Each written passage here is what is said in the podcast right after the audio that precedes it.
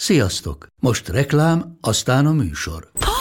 Hú, de szép szőnyeg. Új. Igen, tegnap vettem a Diégóban. Ó, és ez a függöny, de szép. Diégó! És hamarosan lesz új laminált padló a hálóban. Rátszokott a bank. Csak regisztráltam Diego digitális klubkártyát vásárlás előtt. Csináljunk neked is egyet? Csak egy perc és kész. Regisztrálj te is áruházainkban, vagy a diego.hu oldalon, és azonnal megkapod digitális klubkártyádat, melyel akár 30% kedvezménnyel vásárolhatsz padlóburkolati és lakástextil termékeket. Diego.hu Már meg is kaptam e-mailben. Ez reklám volt, jó volt.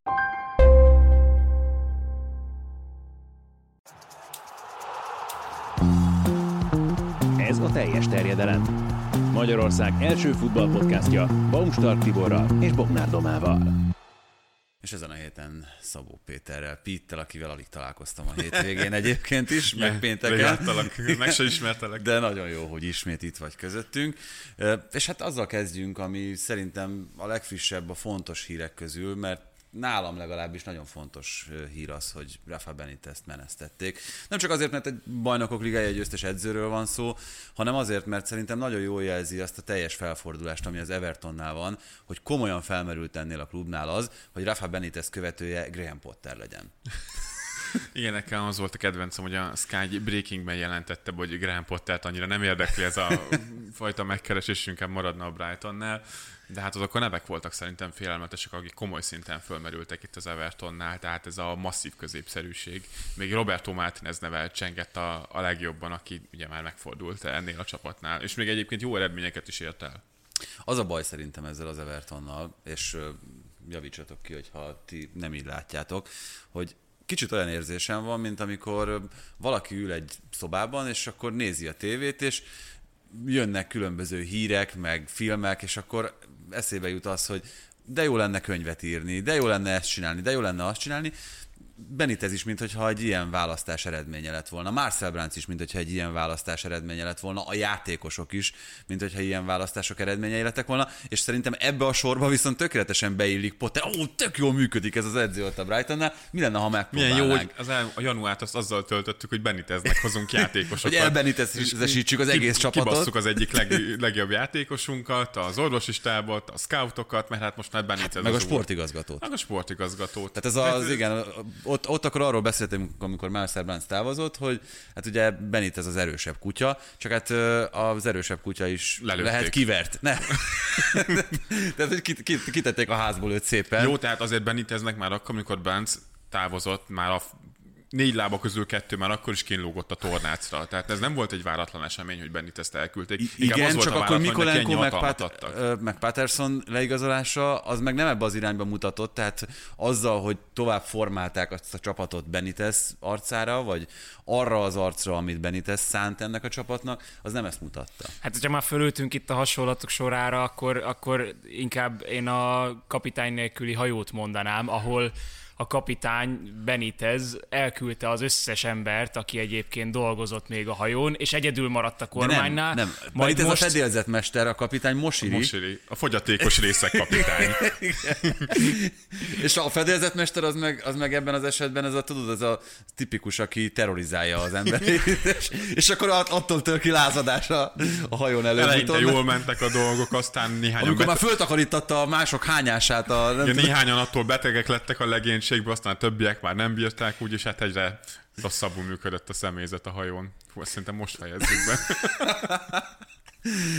De, de, de tényleg, hogyha most múltkor már beszéltünk erről, hogyha össze kell hasonlítani kettő klubot, ahol a pozitív meg a negatív vélgetet akarjuk összehasonlítani, hasonló tartományban, még úgy, hogy az Evertonnál egyébként nagyobb erőforrások is állnak rendelkezésre, akkor a Brighton az tökéletes minta és az Everton is arra, hogy hogyan ne. Nem akarjuk a United-del összehasonlítani azt, hogy mi van az Evertonnál? Ja, hát az, a Manchester Tehát United az legalább eddig egy gazdaságilag jól működő vállalkozásnak mondható. Futballklubként már nem funkcionál annyira jól. Az Everton ez egy, ez egy pénzégető gépezet jelenleg, amiben Mosri tényleg, mint a fogyatékos hajókapitány, ész nélkül önti bele a pénzt, amiből igazából nem jön ki semmi, mert valaki éppen megtetszik neki, hoz egy edzőt, az edzőnek megtetszenek játékosok, ők hoznak játékosokat, van sportigazgató, nincs sportigazgató, igazából ő nem hoz döntéseket, miközben az egész modell arra épülne, hogy ő hoz döntéseket hosszú távon, és nem mindig az edzőtől függ az, hogy hogyan épül fel a klubnak a hosszú távú stratégiája. Tehát teljesen agyrém, és hogyha mondani kéne még egy klubot, ami ennyire rosszul működik a Premier League-ben, hát most nem tudnék mondani. Tehát most érkezése óta az Everton az kész káosz, káosz, holott egyébként már előtte is talán az Everton volt az a klub, amelyik a legkevésbé tudta a helyén kezelni az ő státuszát. De egyébként ebben az az érdekes szerintem, hogy hosszú évek után, mert arról beszélhetünk, hogy hosszú évek után, és itt most kinyitom az egész futballvilágra ezt a képet, arról beszélhetünk, hogy azok a klubok, amelyek komoly vagyonnal, komoly tőkével rendelkeznek, és komoly likviditást mondhatnak magukénak, azok azért nem hoznak általában ilyen rossz döntéseket, és ilyen mennyiségben rossz döntéseket, mint hogy az Everton teszi azt. Tehát megtanult gazdálkodni a pénzével, most már az olasz nagyklubok egy igen jelentős része, a spanyoloknál ugye a Barcelona az azért egy teljesen más történet, mert ahhoz mérhető nagyságrend azért nagyon kevés van a világon, és ott azért megint csak rossz döntések egészen hosszú sorra vezetett oda, ahova.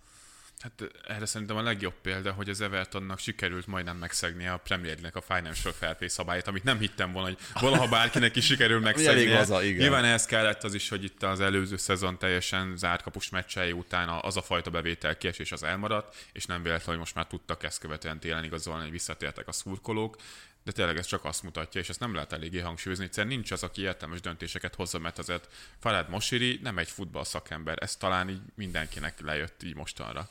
Hát igen, ekkor kellene egy olyan ember mellé, alá, akár közvetlenül, aki Milyen viszont... ember Farad Mosiri ilyen hatalommániás, vagy ezt nem, nem tudjátok? Én ezt nem tudom megállapítani. Hát múltkor, mikor Dubajban voltunk együtt, akkor eléggé ez a képem jött le róla, de hát akkor nem beszélgettünk. De nem most sokat. a döntéseiből kiindulva, hogy, hogy mindent ő is hogy a kezében szeretne tudni? Ugye az Evertonnál nagyon sokáig úgy volt, sokáig, hát még Mosiri érkezése után, hogy hol hozott, döntéseket, hol az a Bill Kenwright, ami ezért továbbra is ott maradt a vezetőségben, például hozzá köthető Szemleládásznak a személye, majd miután az nem sült el túl jól, legalábbis a szurkolók szemében, onnantól kezdve gyakorlatilag Mosiri lett itt a teljhatalmú úr, Utána viszont az ő döntései közül szintén nagyon nehéz felsorolni a pozitívumokat, és tényleg ez a hullámzás, tehát hogy Ancelotti után leültetett Benitezt, az a Real Madridnak sem feltétlenül jött be, hogyha emlékeztek rá, hogy a fordított felállása. Teljesen ellentétes felfogások két ember, amit le lehet vetíteni James Rodriguezen meg Andros Townsenden. Ehhez képest az Internél mennyire okosan gondolkodtak, amikor Mourinho után ültették le Benitez, ja. nem? Hát, egyébként nehéz bármit mondani erről a Benitez dologról, mert egyrészt amilyen, amilyen rosszul kezdődött, már ahogy a szurkolók fogadták, és egyébként szerintem szakmailag még lett volna benne potenciál. Én abszolút azt vártam, hogy az Everton az egyik legszürkébb középcsapat lesz ebben a szezonban, és a szezon még úgy is kezdték, hogy ez abszolút egy megvalósítható dolog, csak amikor ebből a szerkezetből kiesett néhány fogaskerék, név szerint calvert vagy éppen a középpályának a fele, onnantól kezdve Benitez ez már nem tudott hozzányúlni. Ami meg tényleg a hátránya, és ez minden klubnál így van, hogy ilyen krízis helyzetekben viszont a játékosokkal ő abszolút nem tud bánni, és ezt nem is lehetett várni, hogy innen, innen kihozza őket. Na de akkor beszéljünk két olyan edzőről, aki elég jól kezeli ezeket a helyzeteket, sőt, mondhatjuk, hogy azért jelen pillanatban a szakma kettő igencsak kiemelkedő egyeniségéről van szó.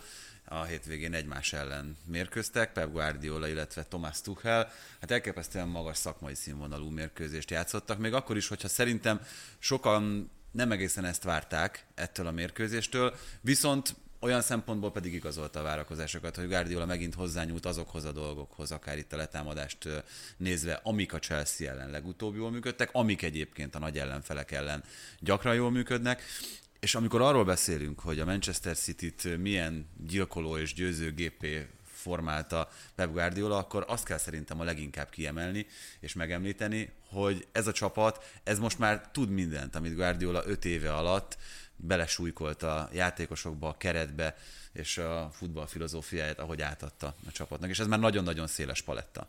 Szerintem tíz évvel ezelőtt kevesen gondolták volna, hogy Pep Guardiola majd több időt fog eltölteni a Manchester city nem mint a Barcelonánál. De ez mindig az, és ebből látszik is, amit Guardiola maga mondott, hogy ez a csapat most már azért a mag szintjén évek óta együtt van, pontosan tudja, tudják, hogy ő mit vár el tőlük, milyen taktikai elemeket kell végrehajtani labdával, labda nélkül, így foglalkozhat olyan dolgokkal is, mint mondjuk a játékosoknak a, az emberi oldala, a pátyolgatások, amikre korábban azért nem feltétlen jutott idő.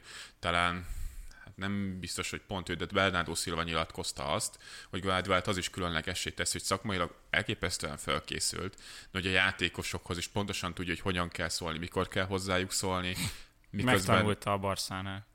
Maradjunk annyiban. De ez kell is, tehát máshogy ezt nem lehet egy ekkora kerettel, ekkora sztárok mellett, úgyhogy minden posztra van két klasszis játékosod. Most is ott ült a kispadon Ilkay Gündogan, aki ebben a szezonban is a Manchester City egyik legjobbja és nagyjából ezt tudja menedzselni, jó, nyáron Bernardo Silva is majdnem távozott, de hát úgy épült vissza a csapatba, mint hogyha fel sem merült volna ennek a lehetősége. Igen, hát ezt kellett megtanulni szerintem, amit itt mondtál te is, Doma, hogy a Barcelonánál megtanulta. Igen, megtanulta a Barcelonánál, a Bayern Münchennél és a Manchester Citynél. Szerintem, amit kellett a szakmáról, azt azért jó részt tudta már Guardiola, amikor elkezdett edzősködni. Még nagyon sok mindenben alakult, nagyon sok mindenben formálódott ő is, de hogyha azt kell megmondani, hogy mi az, amiben ő edzőként a legtöbbet fejlődött, az pontosan a játékosok egyéni menedzselése, meg az öltözőnek az egy hullám tartása. És ez láthatóan itt a Manchester City-nél, itt az elmúlt években teljesedett ki, mert azért most már olyan jelenségek, olyan egyének sincsenek az öltözőben, mint amilyen Zané volt akár csak két évvel ezelőtt. Ö, még, még én azért látok egy-két ilyet, Na. és ö, hát Sterling például szerintem abszolút, abszolút hmm. ilyen grill is kicsit ilyen öm, talán betörhetetlen ők ló. Is be, tehát, nem, hogy... ők is be fognak állni a sorba szerintem. Szerintem fognak, be, hát... beállt már réges régen szerintem. Igen, csak hogy nála Még is már volt. ezt is sikerült beállítani a sorba, aki a Leicesterben gyakorlatilag egy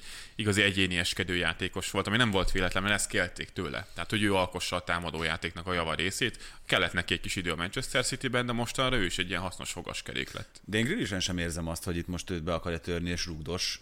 inkább azt érzem, hogy ez a betörési folyamat, ez zajlik, de nem Grillis akarata ellenére. Igen, Grillisnél ez ugye azt eredményezi, hogy sokkal kevésbé látványos a játék, mint az Aston Villában, de hogyha vissza akarunk kanyarodni pont erre a hétvégi meccsre, akkor azokat a taktikai feladatokat, amiket Guardiola rábízott, azokat maradék nélkül végrehajtotta. Mert ugye hol volt nagyon erős pontja a Manchester City-nek ezen a meccsen, főleg a bal oldalon, ugye nagyon szűken védekezett a Chelsea, és ott a bal oldalon tudtak bontani Canceloval, Grillissel és De Bruyne-vel, ugye Cancelóra kilépegetett Aspilicueta, Rüdigernek ki kellett menni Grillissel, aki mindig megcsinálta azt a bentről kifelé indulok, bentről kifelé indulok, csinálta a helyet De Bruyne-nek. Ez nem látványos Grillish részéről, hogy megcsinálja ezeket a mozgásokat, nem cipeli a labdát, nem cselesz folyton, nem adja folyton a kulcspaszt, de megteremtette annak a lehetőségét, amiből egyébként maga a győztes gól is lett, hogy De Bruyne veszélyes pozícióban Kanté mögött meg tudja kapni a labdát. Szerintem a Guardiola rendszer erről szól, hogy nagyszerű játékosok, akik egyénileg is végre tudnak hajtani bármilyen technikai megoldást, megcsinálják akár ezeket a kis feladatokat is, amik miatt nem beszélnek róluk utána a meccs után, mint meccs hősei, de azt hiszem Guardiolától utána megkapják bőven az elismerést, hogy ez szép volt, megcsináltad. Ha már De Bruyne-ről szó volt, róla azért mindenképpen érdemes beszélni. Most szerinted hol tart ő, hogyha akár csak százalékosan ki kell fejezni abban, hogy formában, erőlétben, az ő képességeihez mérten milyen szinten van? Hát az utóbbi hetek alapján azért már kezd, kezdi közelíteni a legjobbját. Szépen vissza is szivárgott a, a City kezdő csapatába, ami megint csak szerintem egy nagyon szép, lassú folyamat volt Guardiola részéről, mert időben azért nem úgy látszott, hogy ezt a Guardiola, Ber... Guardiola, Gündogan, Bernardo dupla nyolcast meg lehet bontani, de hát De Bruyne-nek meg ezek a váratlan megoldásai, ezek a távüllövései, ezek megint olyan extrát hoznak, ami egyszerűen bizonyos meccseket nélkülözhetetlen a Cityben. Pont mint itt a Chelsea elemet, mindig abból volt lehetősége a Citynek, ahol De Bruyne felbukkant. Ha átjött a jobb oldal, és ott túltöltötték az ellenfelet, akkor azért a bal oldalon a beindulásai miatt, a visszalépései miatt, a távollövése miatt, amit zseniálisan oldott meg, valószínűleg a Citybe kell egy ilyen játékos, és De Bruyne ezt a fajta váratlanságot tudja belevinni. Viszont, hogyha majd matematikából fiamék már túl vannak a fordított arányosságon, de hogyha lányomnak tanítani kell, akkor Bernardo Silva és Kevin De Bruyne példáján mutatom majd meg. Igen. Már csak Tehát, hogy... Pontosan ugyanúgy esik vissza De Bruyne teljesítménye, amikor, amikor Bernardo fönt van, és ugyanígy fordítva is. Tehát Sőt, amikor... még hogyha azt nézzük ezen a meccsen, hogy a pályán betöltött szerepük is teljesen a fordítottja volt egymástak, szinte egy ilyen 4-2, egy ilyen aszimmetrikus 4-2-3-1-et játszott a City, a jobb oldalon Bernardo nagyon mélyen játszott, De Bruyne pedig végig nagyon magasan, hogy ezt kellett nekik kiegyensúlyozniuk. Ha már a szép hasonlatoknál tartottunk, Kevin De Bruyne, Bernardo Silva, Lilioma elszívja az oxigént előle. Nagyon szép, de elszívja az oxigént. Na, bocsánat, ezt most találtam ki, tényleg nem, nem előre. Gondolkodtam. Na, beszéljünk a Én Chelsea-ről ezt is. beleírnám a címbe is szerintelenül. Majd Doma azt, azt eldönti, hogy alkalmas erre. Mindig gondba vagyok ezzel, hogy mondok valami jót, és ú, ez nem lehet cím. Ez csak nem teszem be.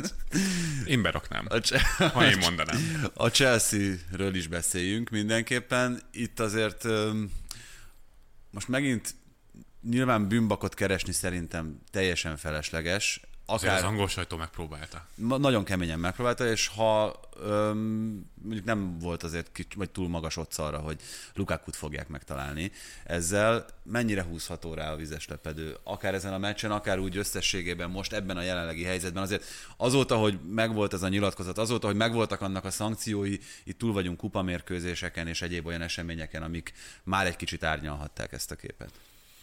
Most mi, miben hibázott Lukaku ezen a meccsen? A védő feladatait megoldotta, Rodrin Hibázott, Volt- mert nagyon rosszul passzolt ott. Ja, volt, ki, ki volt egy rossz, rossz vagy? döntése, amikor Pulisiknek Ziyech. vagy Ziesnek Ez akarta Ziyechnek, kirakni a labdát, és miközben jött Alonso, meg volt egy helyzet, amikor bravúrral védett Ederson. Könyörgöm, a csatárok több helyzetet hagynak ki, mint ahány gólt lőnek, és azért Lukaku-nak ilyen szempontból, lukaku ilyen szempontból azért nem lehet panaszunk ebben a szezonban sem. Szerintem neki nem a helyzet kihasználását szólta meg senki eddig sem. Most neki mit kellett volna ezen a mérkőzésen csinálnia? Nagyon szűken játszott a Chelsea elsősorban kontrákra. Szerintem itt inkább abban volt a hiba, hogy Tuchel valamiért ezt a Ziyech Pulisic kettős gondolt alkalmasok a kezdőben nevezni, akiknek labdával azért nagyon sok értelmes megmozdulásuk nem volt. Ziyech szerintem védekezésben nagyon jól megoldotta, hogy kiszedte Bernardo Silvát a játékból, Pulisicre azért ezen a téren is lehetett volna ezen a téren is lehetett volna vele kapcsolatban problémát találni, én inkább ebbe látom a, a gondot, és nem Lukaku személye miatt, de persze most vele, kell, vele kapcsolatban kell elemzéseket, meg cikkeket gyártani, meg a narratívát köré kell felszűrni, mert hát erre kattint most mindenki, miközben szerintem például ezen a meccsen ez teljesen indokolatlan. Az első hiba az ott volt, hogy nem kérte a meccsnek a halasztását a Chelsea. A, Pit úgy érzem beléd álltak. a következő, a következő, de ezt tényleg nem értem, hogy miért erre a meccsre kellett ki, kiszedni Mountot a kezdőből. Tehát Mount ennyire gyenge lenne a védekezésbe, vagy mit, mit látott itt Tuchel, ami miatt őt most pihentetni kellett? Hát, ha én ezt tudnám, de nem, nem tudom. Vár, vártam Pittől a választ. Nem, de, de tényleg nagyon meglepődtem, amikor a kezdőcsapatok kijöttek, hogy Ziyech, Pulisic.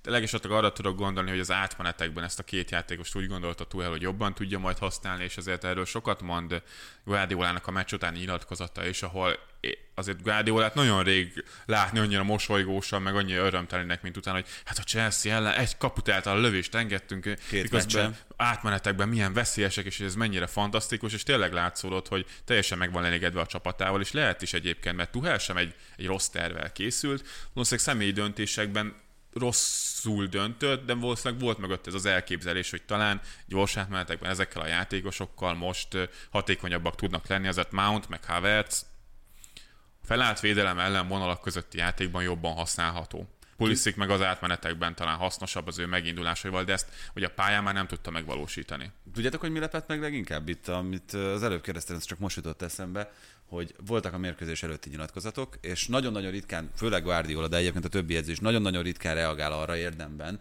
hogy mit szól az ellenfél összeállításához, emlékszel rá, Pete. És emlékszel, hogy mit emelt ki ott Guardiola? Emlékeztes, Léci. hogy a középpályán ö, azért folyamatosan sakkozik Tuchel, Igen, és most Zsorzsinyót hagyta ki. Igen, Tehát, hogy nem, igen, nem. Mountot emelte ki ott, mert ugye őt is kiemelhette volna. Megmondom, eleve nem is szokott, de, de ebből, mintha az derült volna ki most anélkül, hogy túl sok mindent ebbe bele akarnék magyarázni, hogy ő egy kicsit más összetételű középpályára számított, és arra gondolt, hogy Zsorzsinyó ott lesz például. Igen, sőt lehet, hogy Zsorzsinyóval kevésbé működött volna, ennél kevésbé is működött volna mondjuk ez az átmenetekre való játszás, azért Kanté és Kovácsics is amellett, hogy Nyilván sok sebesség, mindenben remekek, de hogy labdacipelésben, beindulásokban azért sokat tudnak hozzárakni. Lehet, hogy emögött nem feltét, nem is biztos, hogy taktikai döntés át, ami nem volt már középhátvédje a Chelsea-nek, és mondjuk még, még Zsorzsinyó lehetett az, akire azt mondta volna Tuhel, hogyha kidől az egyik középhátvédem, akkor nem is biztos, hogy őt állítja be középre, de akkor a középpályra a stabilitást azt Így talán van, egy ilyen kis pajzsot ő, Igen. ő jelenthetett Egy kicsit volna. az is, az is benne volt, nem? Az volt az érzésem, hogy a Chelsea nem szokta ennyiszer fölrugdosni a labdákat. És Zsorzsinyónak Hát Ez a City taktikából, igen, ez meg a City taktikájából Aha. adódott szerintem.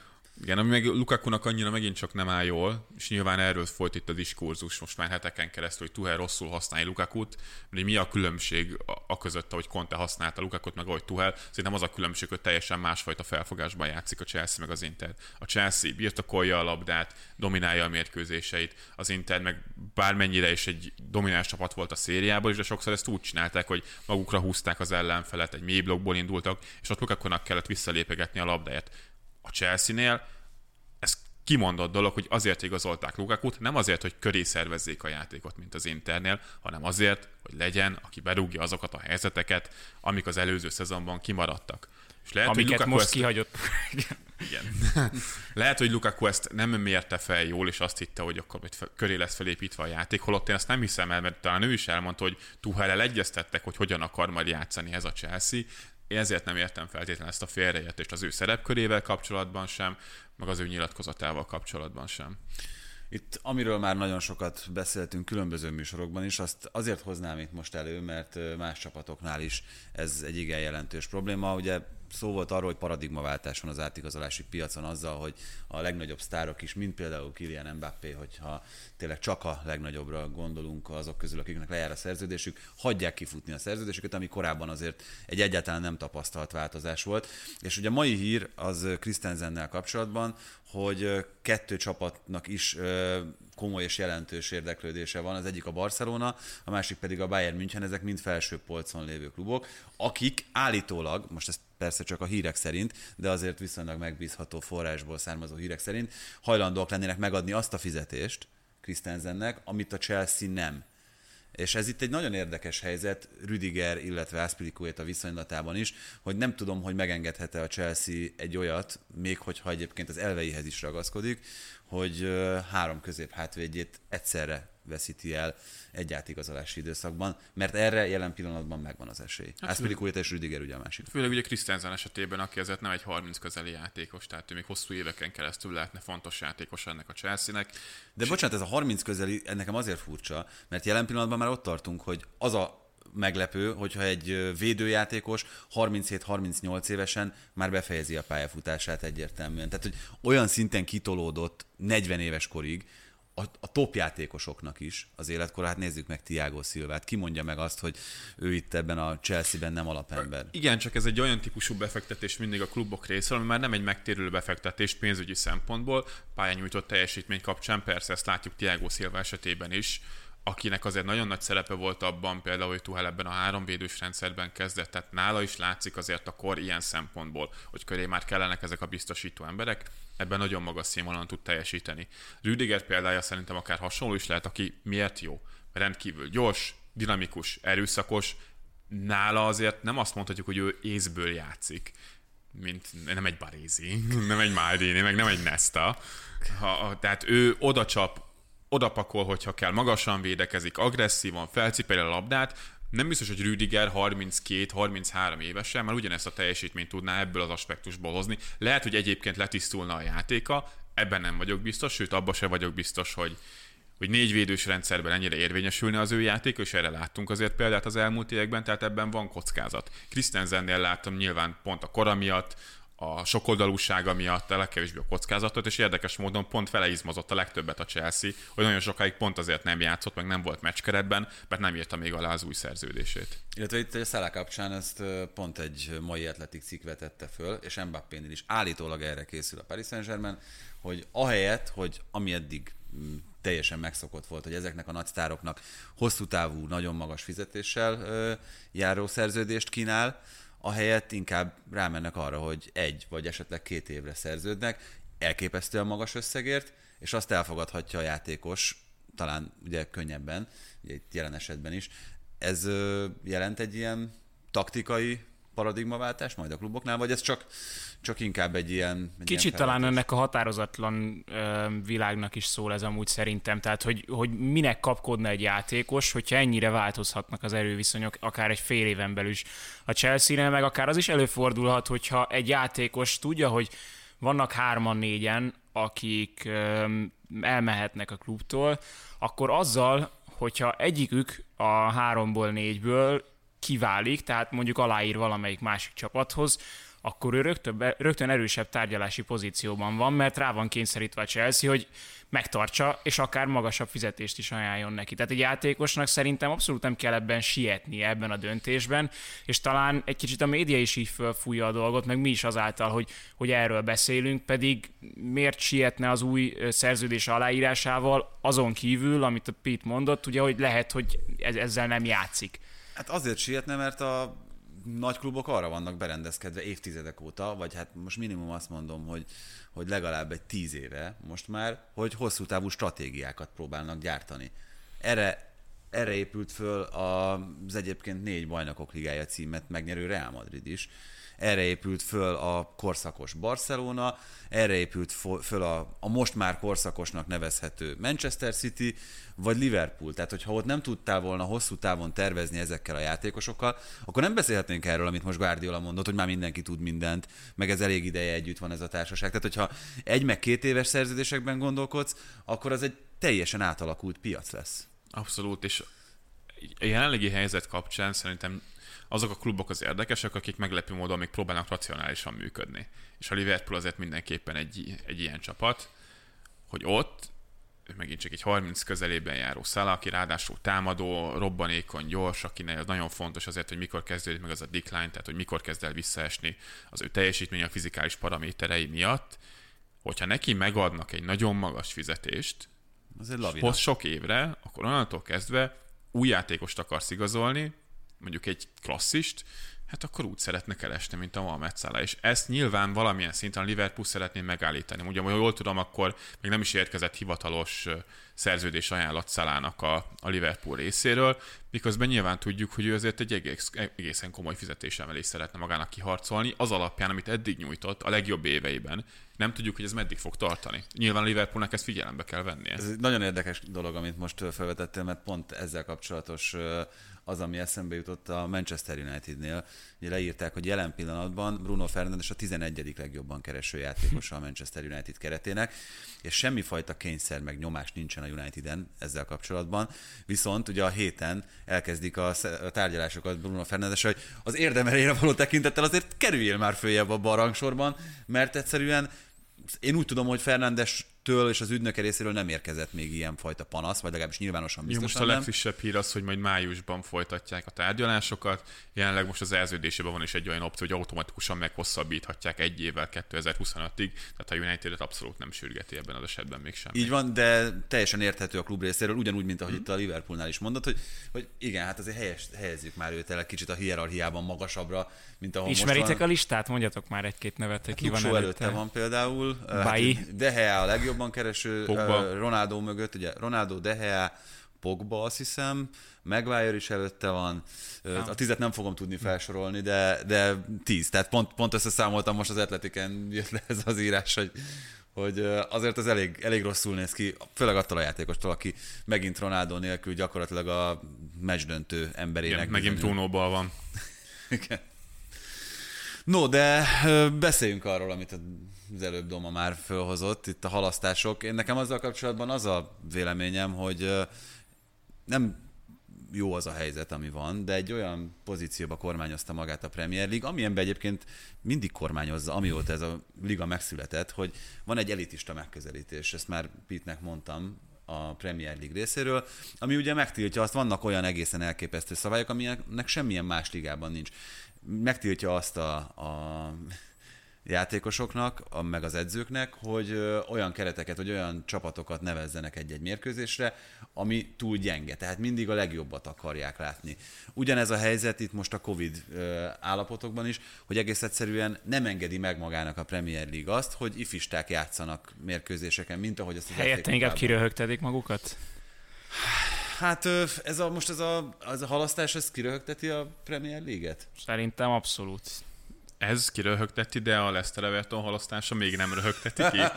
Vagy most a, most vagy, elő fogom jönni vagy a, Burnley, vagy a Burnley meccsének az elhalasztása. Nem, szerintem ez egy szar rendszer. Szerintem se kellett volna ezt a meccset elhalasztani, de mivel már így működött a rendszer az előző 19 alkalommal, és ez 20. alkalom miért működne máshogy? Egyébként ez azért nem igaz, mert az elején még ö, nem jöttek ki ezek a gyengeségei a rendszernek, akkor, amikor 7-8 covidos esetek voltak, pont a Tottenhamnél hmm. az elején, akkor még ezt nem érezted, hogy ebből, ebből így lesz baj. Hogy akkor, amikor majd jön az afrikai nemzetek kupája, meg eltiltott játékosok, meg, meg sérültek, pont azért nem érezted, hogy, hogy ez lesz a baj, mert Marcelo Bielsa úgy gondolkodott, ahogy. Igen. Mert nekik ugye már volt olyan helyzetük még a COVID, egyetlen egy covidos eset előtt is, amikor már kérhettek volna halasztást. Ő nem kért, és akkor azt gondolta az ember, hogy ez így lesz, és, és teljesen normális mederben folytatódik tovább. De ha már egy csapat kért, akkor miért ne kérhetné a többi is? És szerintem a, már lehet, hogy valakinek már a könyökén jön ki, de valakinek biztosan nem tudja, hogy hogyan néz ki pontosan ez a szabályozás a Premier League, hogy mikor kérhet egy csapat halasztás, és mikor kaphatja meg az engedélyt erre a halasztásra. Azt tudni kell, hogy ez a 13 mezőnyjátékosból plusz egy kapusból álló határ, ez nem egy Covid szabályozás. Ez évek óta ott van a Premier, Premier League-nek a szabályzatában. Most a Covid helyzetben ez nyilván sokkal inkább érvényes lett. Csak ebből, ami nem Covid szabályozás, lett egy Covid szabályozás, Covid szabályozás, ami félig meddig nem is Covid szabályozás, és erre az Arsenalnak a, a kérelme szerintem egy nagyon jó példa, ahol például arról lehetett olvasni, hogy azt figyelembe vették, hiába volt meg egyébként az a létszám, vagyis hát pont, hogy nem volt meg az a létszám az Arsenal, amikor már joggal kérhetik a mérkőzés halasztását, hogy az Arsenalnak az utóbbi hetekben folyamatosan volt 3-4-5 Covid miatt hiányzó játékosa, amik miatt a többieknek többet kellett játszani, valakinek hamarabb kellett visszatérni a sérülésből, tehát ilyen szempontból a Premier League, mert hogy hiába van meg ez az irány, hogy 13 plusz 1, ha nincs meg, akkor kérheted a halasztás, és valószínűleg meg is kapod, de mindent egyénileg bírálnak el ennek ellenére is, tehát nincs meg automatikusan. Az Arsenal ez egy szempont volt, hiába volt először egy hivatalos, aztán a meccs napján lett még egy, akiről nem tudjuk, hogy ki, hogy Ödegor volt az egyik, és utána jött még egy másik pozitív Covid-teszt. De hát előtte a Leicester Everton már másodjára halasztották el. Szerintem egyébként ez egy bohózat, tehát valószínűleg ezt már a szezon elején ki kellett volna találni, hogy a Covid miatt hiányzik X ember, akkor kérvényezhetik a mérkőzés halasztást, vagy akkor mondjuk, ha be kell zárni az edzőközpontot, de sérülések, meg Afrika kupa miatt, ezt ne lehessen már megcsinálni, mert nevetségesen néz ki, hogy most van kedden egy Burnley Watford meccs, és akkor most arról lehetett olvasni megint, hogy hát jelenleg úgy tűnik, hogy lesz meccs, de ha Burnley-nél még lesz egy plusz két covidos, vagy valaki megsérül edzésen, akkor megint nem. Igen, mert, mert a burnley mert adták Woodot, és a burnley egyébként is a legkisebb kerete van az egész Premier League-ben, és már négy meccsel vannak minden másik kiesés ellen küzdő csapat mögött, de innentől kezdve a lavina elindult a Leicesterrel, a Burnley-vel, az Arsenal, és ezt már nem tudod megállítani a szezon közben, hogyha 19-szer engedted ezt, hogy a sérültek is számítsanak, akkor 20 is engedned kell, és 25 gyére is engedned kell. Igen, tehát nem tehetsz kivételt, ez egészen biztos. Pont itt mondtam a műsor előtt, hogy Bence nem írta bele Benit, ezt aztán látom itt feltűnni a Fat Spanish Waiter feliratot az, az adás. Az, az zárójelesek azok én vagyok. Ja. no, um... De abszolút ide tartozik, bocsánat, csak még ezt, ezt hadd egészítsem ki annyival, hogy ez, hogy ez nem, abszolút nem az Arzenálnak a, a hibája, vagy nem, tehát nem az Arsenal nevetteti ki magát, hanem a Premier League, hogy nem hozott ezzel kapcsolatban komoly szabályozást. Az Arsenalnak max ami annyiban furcsa, hogy ugye ők is eladtak két játékost most télen. Hát komoly szabályozás ez. Komoly szabályozás, csak hülyeség. Sőt, ez egy fekete-fehér szabályozás. Igen.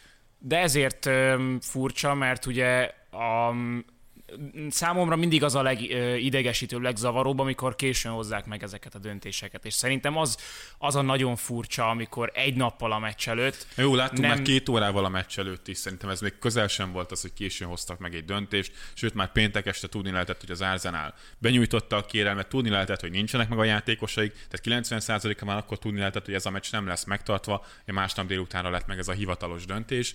De hát ez egy olyan folyó, amivel a Premier League egyszer belelépett, és innentől kezdve sodorja őket, nem tudsz vele mit csinálni. Szerintem is egyébként még ebben a Covid helyzetben is sokkal igazságosabb a, a La Liga szabályozás, hogy öt felnőtt játékossal már játszál, és bármennyire is kegyetlennek tűnik, hogy a sónak mennie kell tovább, de még inkább ezzel biztosítasz, egy, biztosítasz egyenlő feltételeket. Jó, most te szívtad meg, lehet, hogy a következő héten meg a te ellenfelet fogja megszívni. Jelenleg tényleg az van, hogy a klubok felmérik, hogy jó, most túl sok a sérültünk, akkor inkább kérünk halasztást, mert megtehetjük. Ezen valószínűleg a következő szezontól a Premier League-nél változtatni fognak, és ezen változtatni is kell. Innentől kezdve pedig egészen a szezon hátralévő részéig szívhatják a fogukat ennek a következményei miatt. Igen, furcsa ez, amikor azt, azt lehet mondani, hogy a La Liga valamiben jobban szervezett, mint a, mint a Premier League. Nem jobban szervezett, tehát a Bundesliga meg a La Liga sem jobban szervezett, egész egyszerű, tehát a szervezettséggel itt nincsen gond. Rosszul, ez a szabály, úgy értem, hogy ez a szabályozás. A, igen, rosszul húzták meg a vonalakat, tehát túl magasan húzták meg a Premier League-nek a, a vonalait, amivel kicsit saját magukat lehet. Egyébként szerintem nagyon vicces lesz, mert hogyha továbbra is ilyen szigorúan betartják ezt a szabályozást, és muszáj lesz, akkor a Burnley mikor fog legközelebb meccset játszani? De, de, de, de gyakorlatilag minden, minden a héten kérelmezhetnék ezt a fajta halasztást, úgyhogy szerintem, hogyha valami lesz ki fog bukni, az biztos a Burnley miatt lesz. Igen.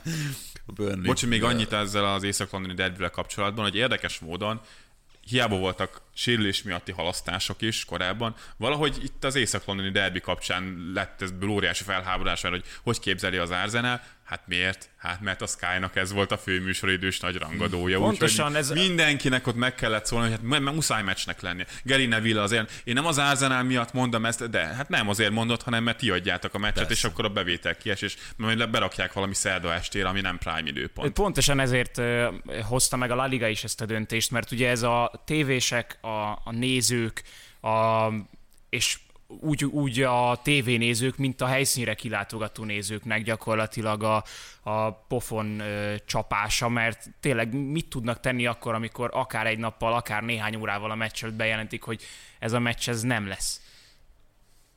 Ja, de mondjuk, tehát a, ha, ha, már, ha már a pofon csapásokról beszélünk, az a, az ürüléknek a pofon csapása erő, elég erőteljes módon. Tehát a, arra tényleg nem találok magyarázatot, hogy két pótolt meccset, amit lejátszottak most hétközben, ugye nem volt eredetileg kormeccs, tehát nem lehetett élőben közvetíteni az eredeti időpontban, de akkor volt más mérkőzés, amit lehetett, és rajta maradt ezeken a mérkőzéseken az, ugye mind a kettőt a, a Spiller adta, hogy nem lehet élőben közvetíteni. Ahogy megvolt a lefújás, el lehetett indítani a lejátszást, és ezért ugye többen kérdezték, Láttam, hogy, hogy kaptad.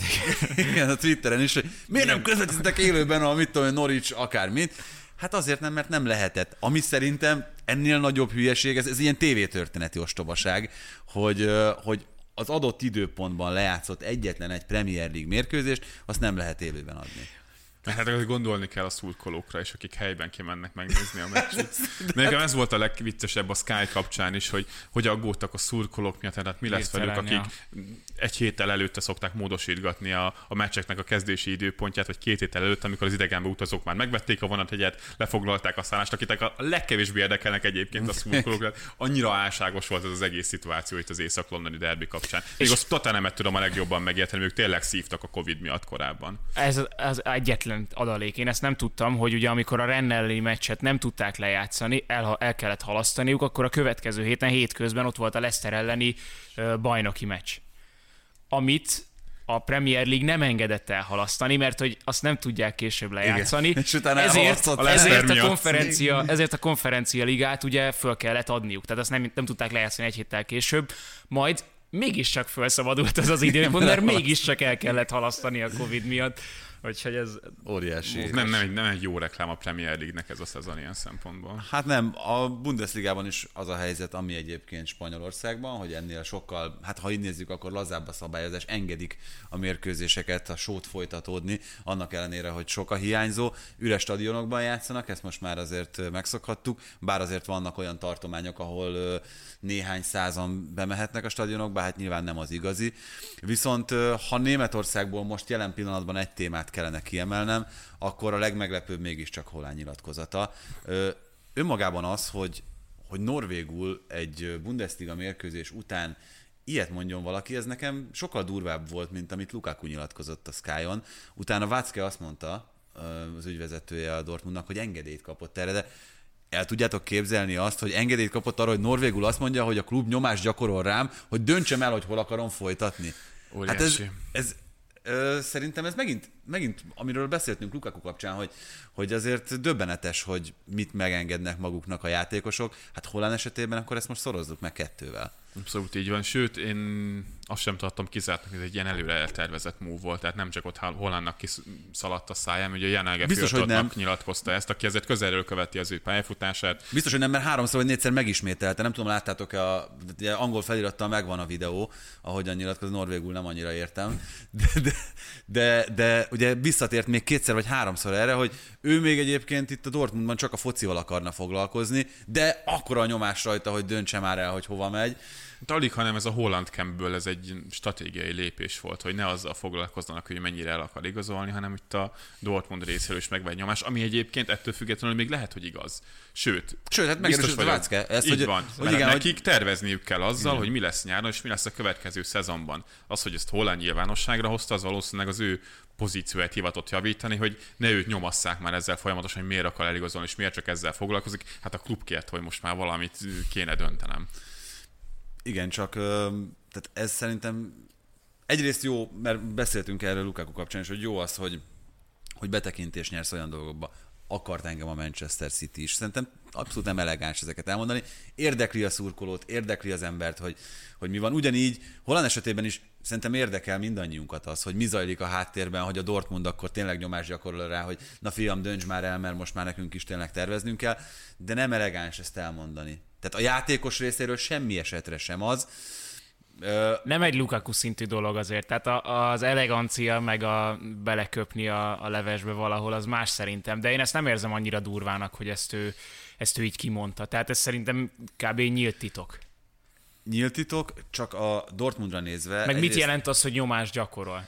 Mert Tehát, úgy, hogy nem, nem fog játszani Hát a akkor? Vacke elmegy néha hozzá, és egy baseball ütővel így az ablak előtt áll, hogy akkor jó lenne most már, hogyha mondanál valamit. De jó, de figyelj, abból a, abból a kontextusból, ahogy ő ezt lenyilatkozta, abból sokkal inkább az jött le, mint hogyha, tehát most itt Holán, hogy mennyire próbálta építeni saját magát ebben, hogy azt mondja meg, hogy hova megy. Tehát nem az, hogy most a Dortmundban akar-e maradni, vagy hogy nem, nem ezt éreztétek benne?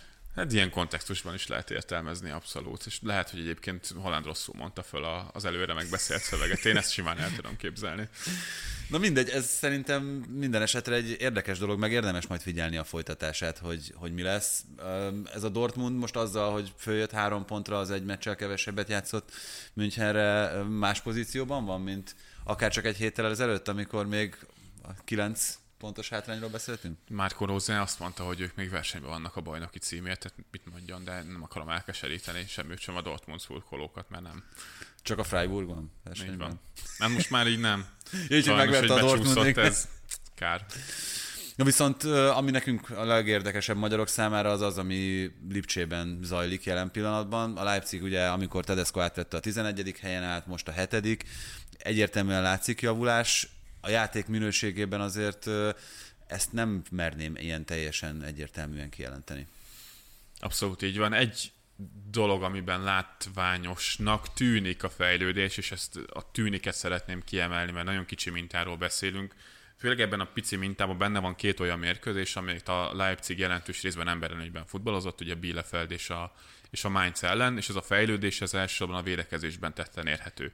Nyilván volt honnan fejlődni, mert azért eh, Jesse más a legmagasabb minőségű helyzeteket kapta, a Leipzig is egyébként is sok lövést kaptak védekező mutatókban, mint az XG-ját tekintve, ott voltak a tabella, alján, vagy az alsó felében valahol. Már ehhez képest most eh, Domenico Tedesco az egyik legjobb védelem az a, a leipzig ott vannak a top 3-ban az engedett helyzetek minősége alapján, és látszik is, hogy teljesen másfajta megközelítést alkalmaz, nem azt, hogy első lendületre neki megyünk mindenkinek, mindenkit letámadunk, mert hogy ha azt nézzük, hogy hány paszt engednek az ellenfeleknek, mielőtt valamilyen szerelési kísérletet vagy labdaszerzési kísérletet végrehajtanának, akkor öttel több paszt engednek. ö, ami egy pont ezt akartam mondani, hogy hatalmas változás Valamit, valamit rosszul mondtál, mert tehát az, hogy nem úgy mennek neki, és nem úgy, tá- nem támadnak le. Tehát, hogy ez konkrétan teljesen- nincsen letámadása A, ugye a, közép, Leipzignek ugye váltott felállást is, ugye erre az ö, 5-2-1-2-re, tehát két csatár mögött van egy tízes, mögötte két középes, amivel a pálya közepét tudják lezárni, oda nem mehet be labda, és hogyha szélre kimegy a labda egy középmagas védekezésből, na akkor kezdenek el letámadni, de mondjuk a 16-osnál csak nagyon elvétve mennek fel odáig, vagy mérkőzésen nagyon rövid időszakokra, még a más érában ez abszolút ott volt, hogy minden, amint kiment egy labda oldal, vagy a két középhátét passzolt egyet, mert rögtön ott voltak fönn, csak aztán elkistek két ütemet, és rögtön zicserre mehetett az ellenfél. Ebben fejlődtek, csak azt nem látom még, hogy emögött az van-e, hogy nagyon sokat voltak emberelőnyben, vagy emögött tényleg egy sokkal jobban működő szisztém van más, és Tedesco ez a fajta edző volt már a Sálkénál is. Nem tudom, mennyire emlékeztek még arra a Sálkén, ami jó volt Tedesco alatt egy szezonon keresztül. Az a csapat nem... BL fel- negyed döntő is? Hát ők másodikok lettek a, a Bundesligában, úgyhogy az egy abszolút sikeres szezon a volt. City-től kaptak, csak nem emlékszem, hogy negyed vagy nyolcad döntő volt. Igen, Max Meyerékkel, Igen, aki igen, igen. utána hatalmas pályafutást tudhat magáénak a, a Premier League-ben is, aki megtalálta a helyét hatosban, de hogy ők abszolút egy elsősorban egy védekezésre berendezkedő csapat volt, akik utána ellentámadásokból tudtak érvényesülni. Ez nem éppen a Red Bull iskolának az alapvetése. Nyilván, hogyha kell, akkor Tedesco is tud mást játszani, és én azt is vártam, hogy egy másfajta kerettel sokkal proaktívabb lesz, el, helyett inkább a biztonságra rendezkedett be, és egyelőre ez működik, mert az eredmények jönnek, azt azért nehezen lehetne állítani, hogy ez a Leipzig nagyon sziporkázóan játszik, mert tehát a Bielefeld ellen hiába játszottak emberelőny, emberelőnyben, ott nem tudtak nyerni, oké, a Mainzot ellentámadásokból azt szanaszét verték, mert ugye Bo Svenssonék mi tíz ember és agyig feltolták a letámadást, mert ők meg szintén csak azt tudják játszani. Most a Stuttgart ellen már megint csak az jött ki, hogy megszerezték korán a vezetés, de hát beszorították őket a saját kapujuk elé, szóval én még azért mindenképpen adnék ennek egy kis időt, hogy pontosan lássuk, hogy jobb lett ez a Leipzig, vagy csak más lett. Hát Gulának döbbenet nagyokat kellett védeni. Tehát ami, De hogyha... pont, igen, de pont ezt akartam mondani, hogy ez neki sokkal jobban áll ez a védekezés, meg egy kapusnak sokkal jobb úgy, hogy nem állandóan zicserben viszik rá labdát. Igen, és a Stuttgartán is látszott, hogy sok lövést kapott, de nem zicsereket. Jól helyezett lövéseket, jól eltalált lövéseket, de készültetlen, ott kapusnak voltak előtte sokkal a jobb, védők. mint és a nem egy az korábbi- egybe vezették Igen. rá folyamatosan a labdát, ahol hát sok szerencsét pajtás. Hát viszont a, te teljesen igazad van, szenzációs meccse volt Gulának. De nem annyira, mint Zommernek. Azt olvastátok? Az optán kijött, hogy négy és fél XG gólt védett Mondjuk benne volt két 11-es. Igen, Hát az akkor sem emberi. Ja, Zomber nagyon jó kapus, ezt azért sokszor. Gula is. Hát ő is, ez, ez nem kérdés. De jobbak -e, mint Székely Marci. ja, bocsánat. Szoboszlai, ö, ilyen Doma tegnap a kézilabdán volt, úgyhogy ö, ő szeretne arról beszélni. Nyugodtan, Még bennem van egy kicsit, bocsánat. Addig legalább csendben tudok maradni. De még annyit mindenképpen itt erről mondjunk el, hogy Szoboszlai Dominik ugye megsérült a bemelegítés közben, és én is még pont ezt akartam ö, hozzátenni, amit, amit itt Doma mondott, hogy elképzelhető, hogy ö, annak ellenére, hogy itt azt gondoltuk, hogy a Red Bull iskola az, amit talán Dominiknek jobban fog feküdni, ebben a rendszerben egy kicsit szélesebb lesz az a spektrum, amit, amit Szoboszlai megtapasztalhat, megtanulhat, ugyanígy elmondva ez Gulácsi teljesítményének a feljavulásáról, és még Vili Orbánnak is ez a kicsit pozíciósabb játék, ez, ez kedvezhet.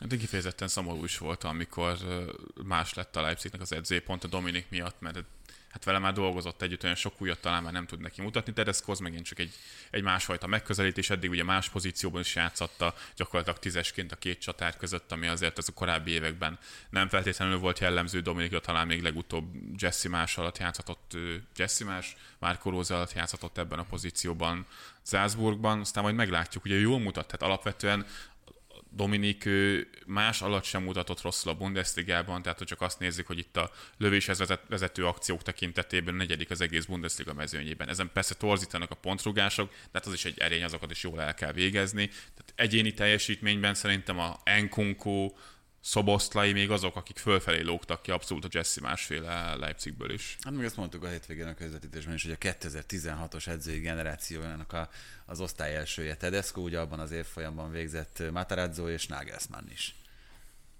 Egyébként a Materazzo-t én simán el tudnám képzelni a Leipzig kispadján. Hát az, ezt a nagyon gyenge Stuttgartot ki fogja ejteni. Szegény.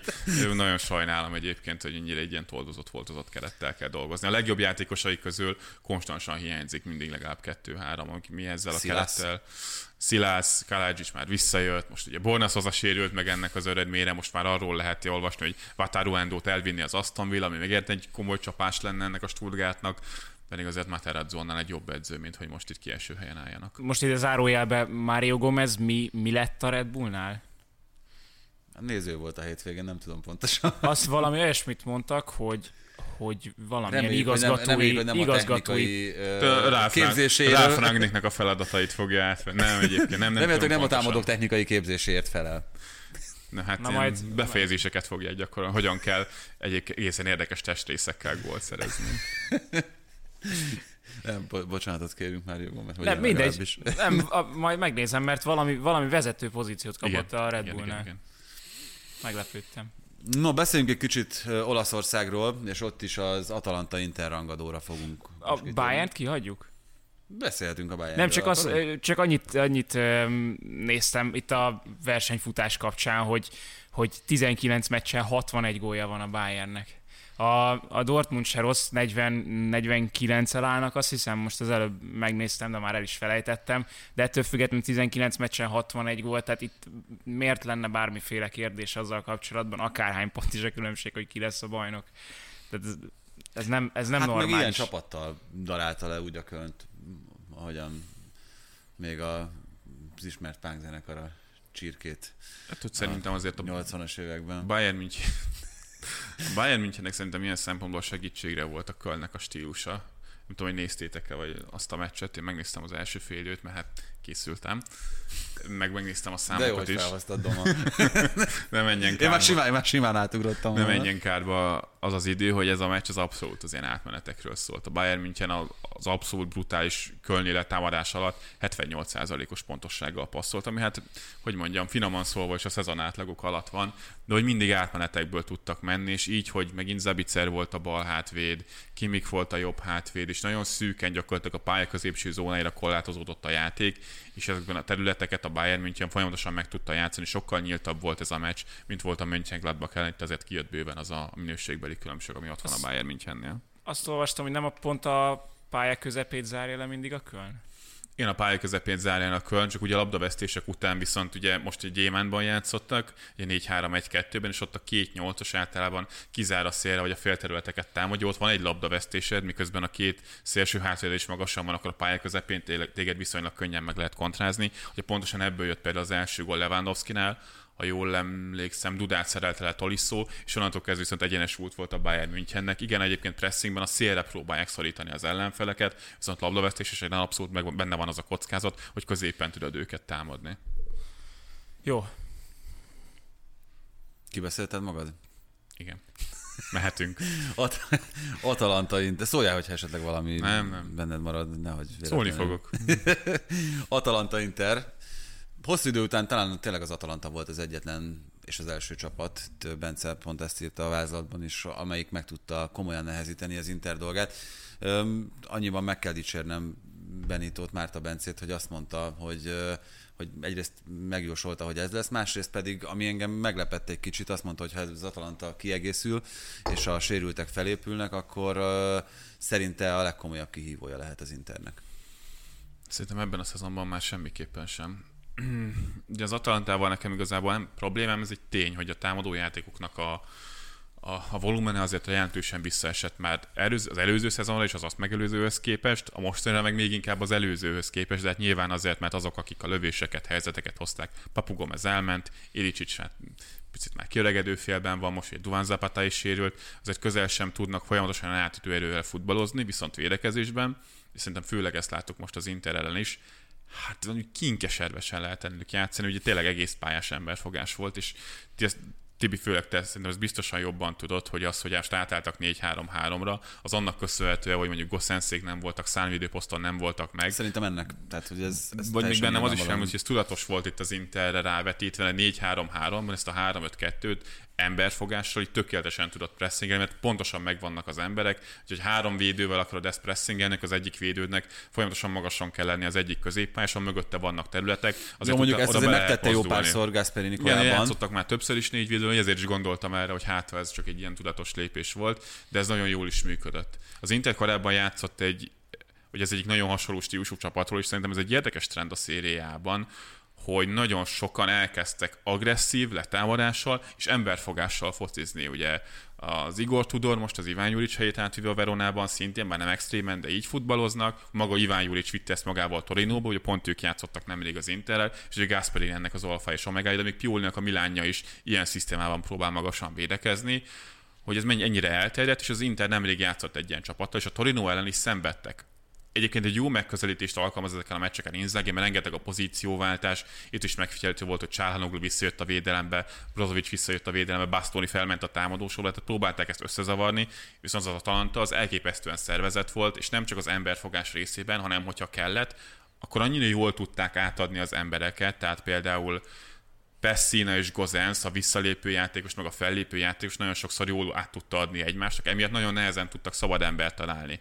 Mert pont ezeknek az emberfogásos védekezéseknek ez a, az ilyen hátránya, hogyha van egy, egy helycsere, azt nehezen tudják lereagálni, és akkor van egy szabad embered ez ezen a mérkőzésen kiválóan működött. Persze volt, hogy Jacob visszalépett, lekészített egyet, volt egy jó beindulás, de ezeket minimálisan tudta tartani az Atalanta, és lett belőle egy egészen kiegyenlített meccs. Viszont most azért ott tartunk, és pont ez jutott eszembe, miközben néztem ezt a tegnapi meccset, hogy ez már annyira nem a Conte féle Inter, hogy az valami egészen elképesztő. Tehát eleve ugye kezdve a középpályán, ahol teljesen elképzelhetetlen lenne az alapesetben, hogy Brozovic és Barella mellett Csalhanolú játszik. Tehát, hogy nem, tehát, hogy Conténál ez, ez szinte teljesen kizárható egy ilyennek a lehetőséget, tehát egy verőlegény azért oda mindenképpen kellene.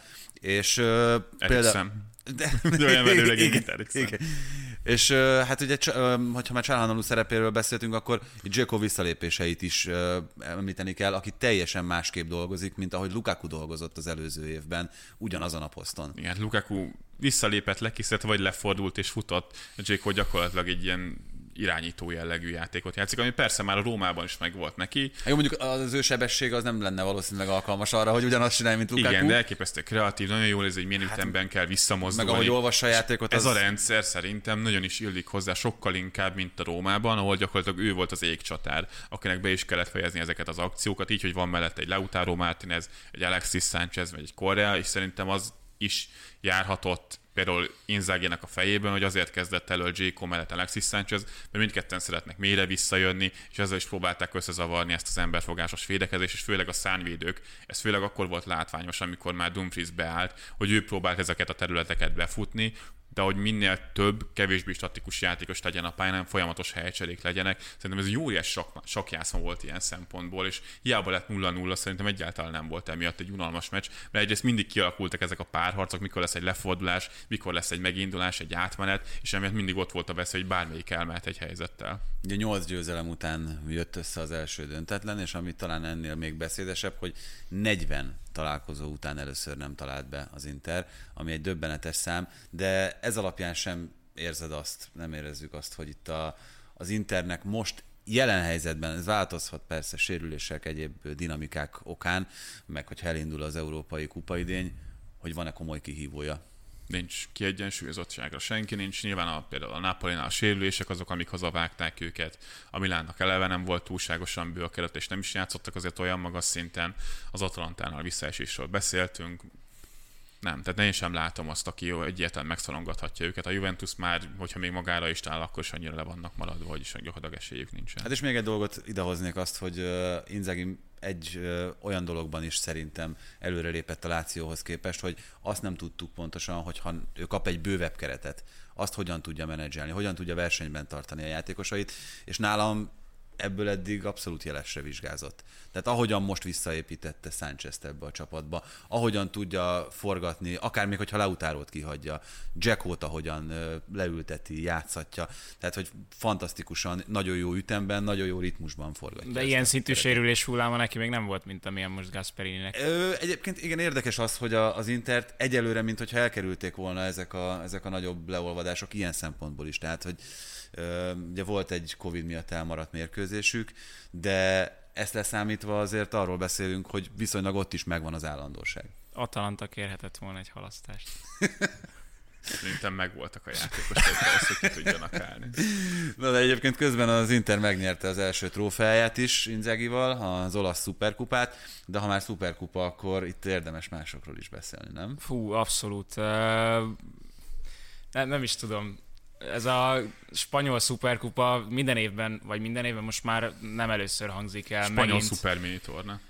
Igen, spanyol szuper mini torna, ami tényleg valamelyik játékos minden évben kiáll és elmondja, hogy, hogy tök fölösleges nekünk Szaudarábiába elmennünk egy, egy tényleg ilyen mini tornáért, pénzt gyűjteni a spanyol szövetségnek, még csak nem is saját magunknak, ahol gyakorlatilag a foci az bár néhol élvezhető, de de jóval kevésbé komoly, mint akár egy bajnoki mérkőzésen is játszanod bárki ellen ez a négy magasan rangcsorolt ö, csapat. Néhány dolgot legalább megtudtunk, hogy egyelőre a Barszánál ö, keresgélni kell, meg várakozni talán arra, hogy, hogy ö, hogy összeálljon ez a csapat, talán lehet így fogalmazni, viszont az nagyon pozitív volt a Barcelona szempontjából, hogy a Real Madrid ellen voltak olyan periódusok, ahol úgymond uralták a, a meccset, és bár Ferran Torres egyelőre nem, nem úgy tűnik, mint hogyha... Hát hogy három hónap után játszott először Igen, 45 igen, percet. 45 percet sikerült neki összehozni, de, de tehát nem, nem ebből kell kiindulni, csak hogyha itt valóban felépülnek a játékosok, akkor már konkrétan a különböző posztokon versenyhelyzet alakul ki. Tehát ami a legmókásabb szerintem, hogy Frankie de Jongnak a helye valósan, és, és tényleg ö, megkérdőjeleződik, hogy, hogy mi lenne, hogyha őt adnák el, mert van egy Nico, egy Gavi és egy Pedri erre a középpályára, akikből simán lehet egy, egy ilyen hármas kezdő, miközben Frankie de Jong most Még a lehet, nevük- hogy mindhármuknál többet is ér. olcsóbb. És még a De mező... az rossz a Barszának, mert akkor kevesebb bevétel jön be belőle. Az ajándékból. Alig van karakter a nevükben. Bocsánatot kérek. Nem, de most mi, mi lenne, hogyha Frankie de Jongot el kéne, vagy eladná ez a Barcelona? Nem, ti nem Hát ez egy néznétek nagyon nagy nagyokat? értéke. Engem ami legjobban... Szerintem neki nagyobb értéke van most a piacon, mint Pedrinek, Nikónak vagy Gavinak. Pedrivel nem vagyok biztos, hogy így van. Tehát lehet, hogy az övé a Most nem arra gondolok, hogy egy milliárd euró. Ja, nem a kivásárlási árat mondom, hanem azt, hogy, hogy lehet, hogy Pedriért is megadnák ugyanazt az összeget, hogyha mondjuk most őket kéne megversenyeztetni, hogy, hogy kit, kit vesz meg a Barcelonából egy tehetős csapat. Na mindegy, válaszolj erre, Pete, aztán utána még ezzel kapcsolatban Mi van egy volt a kérdés? Az, hogy reális-e az, hogy Frankie de Jongot elpasszolja a Barca, vagy te el tudod azt képzelni, hogy belőle pénzt csinálnak most? Ugye, tényleg emiatt, amit mondta, hogy ennyire sokan vannak, ráadásul fiatalok, saját nevelésű emberek a középpályára, és ha nagyon kell a pénz, és van egy ilyen piacképes ember, ez, ez simán reálisnak érzem, hogy Dejangot akár el is adhatják. Nyilván a képessége alapján azt mondom, hogy hülyeség lenne, de azért láttunk már olyat, hogy csapatok rákényszerülnek ilyen lépésre, ráadásul egy olyan poszton, ahol tényleg megvan mögötte az utánpótlás. Jöhetne az Arsenalba Jacka helyére. Fiatal voltam, kellett a pénz. A Barca csődben van, kell a pénz. Hát és erre jön a mai hír, hogy Dembelével nem sikerült megállapodni, úgyhogy könnyen lehet, hogy az a Real az- Madrid ellen volt az utolsó meccse. Tehát ez, de ez mekkora hülyeség, tehát hogy nem sikerül vele hosszabbítani, akkor soha többet nem is játszol. Még lenne egy fél év, amikor neked hasznos. Tehát ez a mindig a legnagyobb hülyeségek, hogy jó, akkor magunkat szivatjuk még azzal, hogy fél évig se tudunk használni, holott azért az látszik, hogy Csavinak a rendszerében Dembélé adott esetben egy hasznos futbalista a Real Madrid ellen például kifejezetten jól játszott, amikor tudtak bontani ott a bal oldalon, az rendkívül látványos, meg hatékony tudott lenni. És főleg ezek a rotációk Csavinál rendszer szinten az oldalvonalak mellett a nyolcasokkal, a szélsőkkel, a szűken helyezkedő, vagy éppen adott esetben a szélességet adó szánvédőkkel, szélsővédőkkel tök jól működnek. Tényleg azt kell megvárni, hogy mikor lesz ott fent az a kezdő a pályán, amelyik ezt tudja hozni. És Csavi is elmondta, hogy hát sajnos még vannak olyan játékosok, akik nem értik ezt a fajta pozíciós játékot, amit szeretne megvalósítani. De ez olyan szempontból pozitívum, mert akkor van esély még ezekkel a játékosokkal is fejlődni.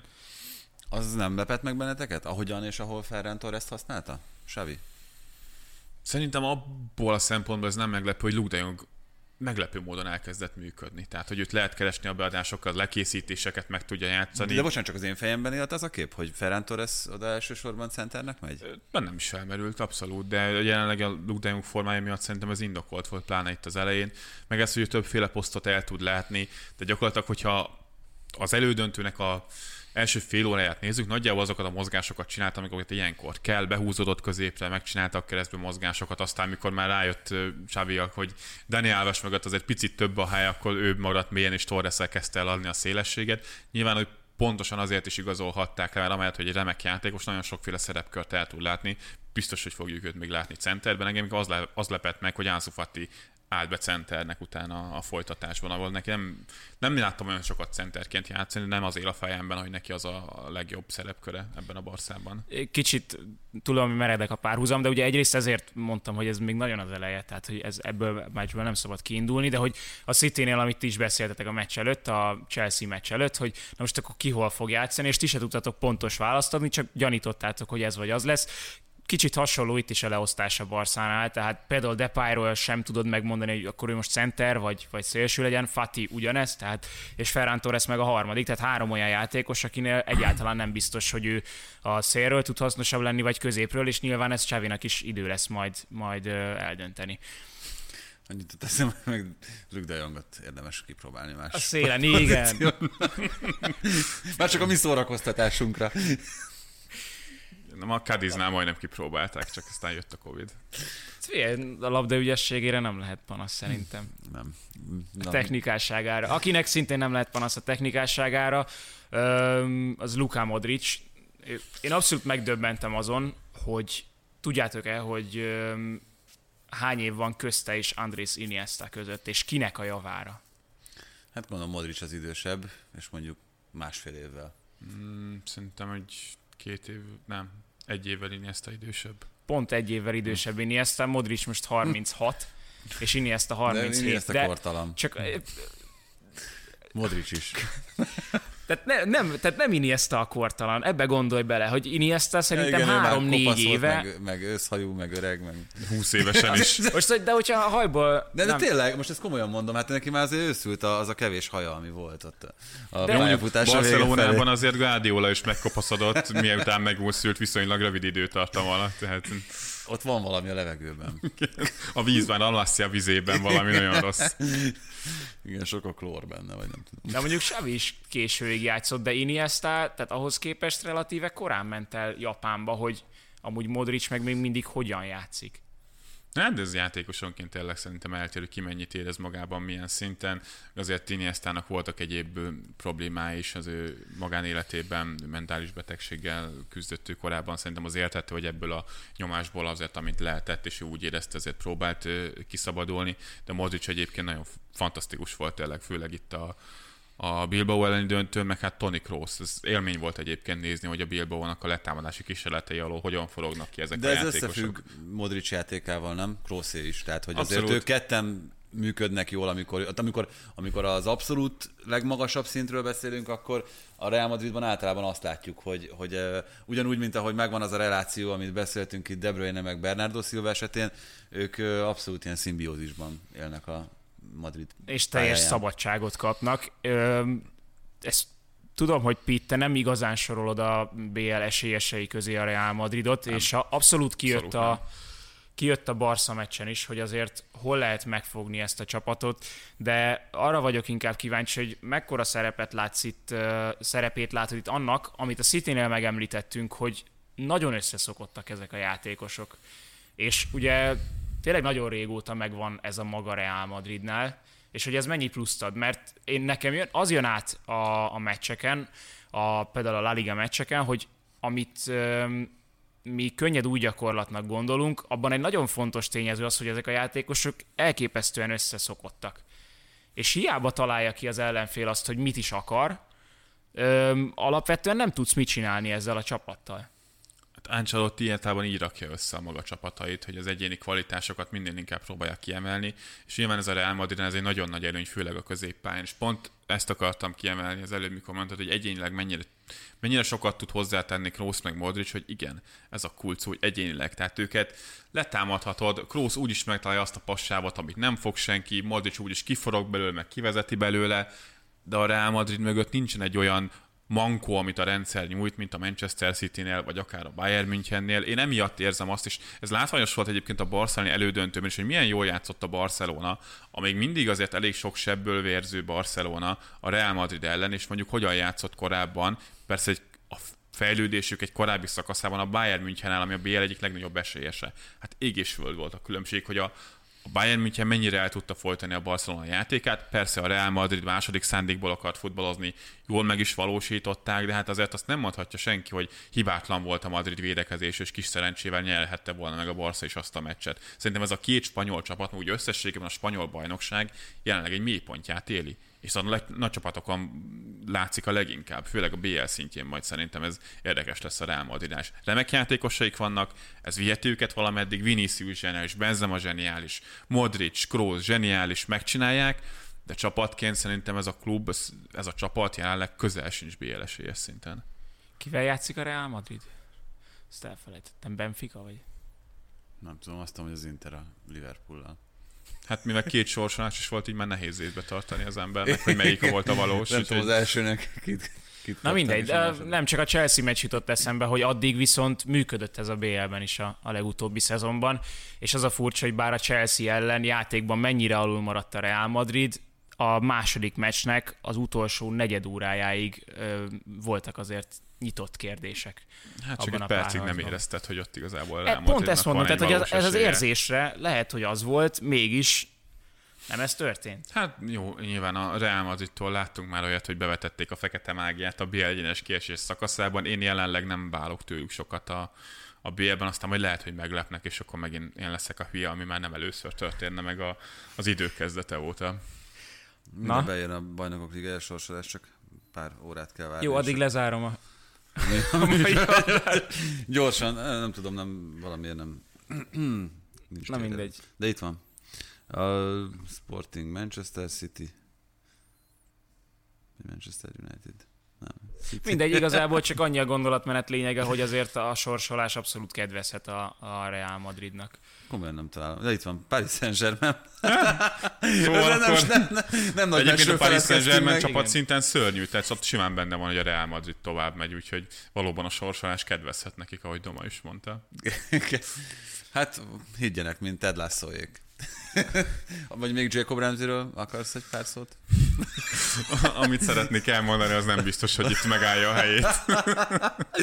Azt már elmondtad nekem, már- köszönöm szépen.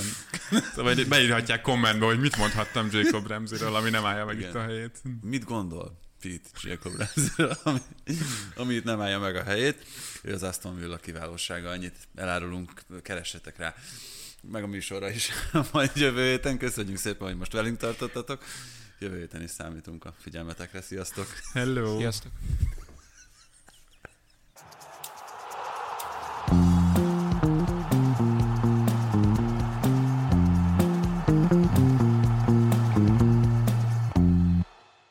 Ha más podcastekre is kíváncsi vagy, hallgassd meg a Béton műsor ajánlóját.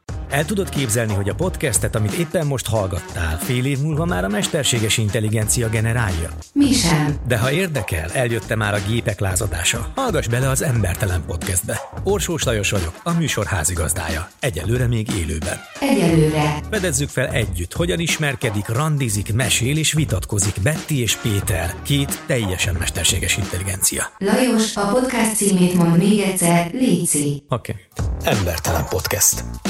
Ez a műsor a Béton közösség tagja.